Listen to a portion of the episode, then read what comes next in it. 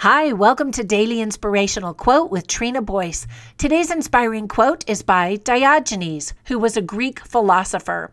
He stated, quote, "We have two ears and one tongue so that we would listen more and talk less," end quote. I've been out of town every week in October so far, so I've accumulated quite a few airplane stories to share with you. People watching can be so entertaining, don't you think? And when people are all crammed into an airplane, interesting things can happen. On one flight, a man walked onto the plane with a giant Rottweiler dog that looked pretty scary. I wondered if the owner had bought an extra seat for the huge dog, but it turns out he had not. The flight was packed full, so the two people sitting on either side of the man with the dog had to lift up their legs so the dog could sit on the floor between them all. I couldn't believe it, and I felt so sorry for those terrified passengers, especially because there was a big sign on the mean-looking dog's jacket that said, "Do not pet."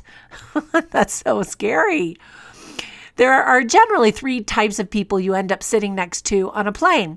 The first kind wears earbuds in each ear to clearly send you a message that he or she is not interested in chit-chat. So you sit in awkward silence, trying not to touch each other on the armrest. The second kind of person is the most common. It's a person who loves to talk about himself or herself the entire time, rarely asking you about yourself. I once had a 4-hour flight and sat next to a very interesting man, but he just talked nonstop about how awesome he was. I'm serious. Not once did he even ask my name, and I didn't volunteer it. I was just curious to see if he ever would ask.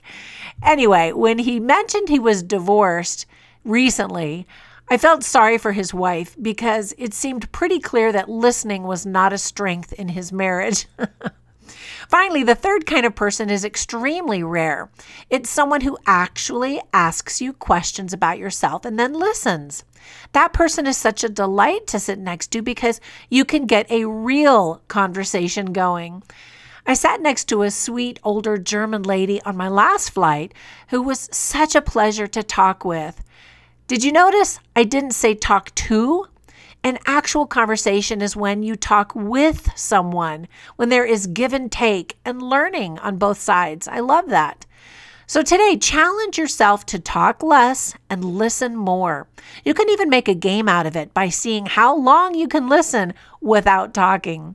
Once again, Diogenes stated, "We have two ears and one tongue so that we would listen more and talk less." Now get out there and make it a great day.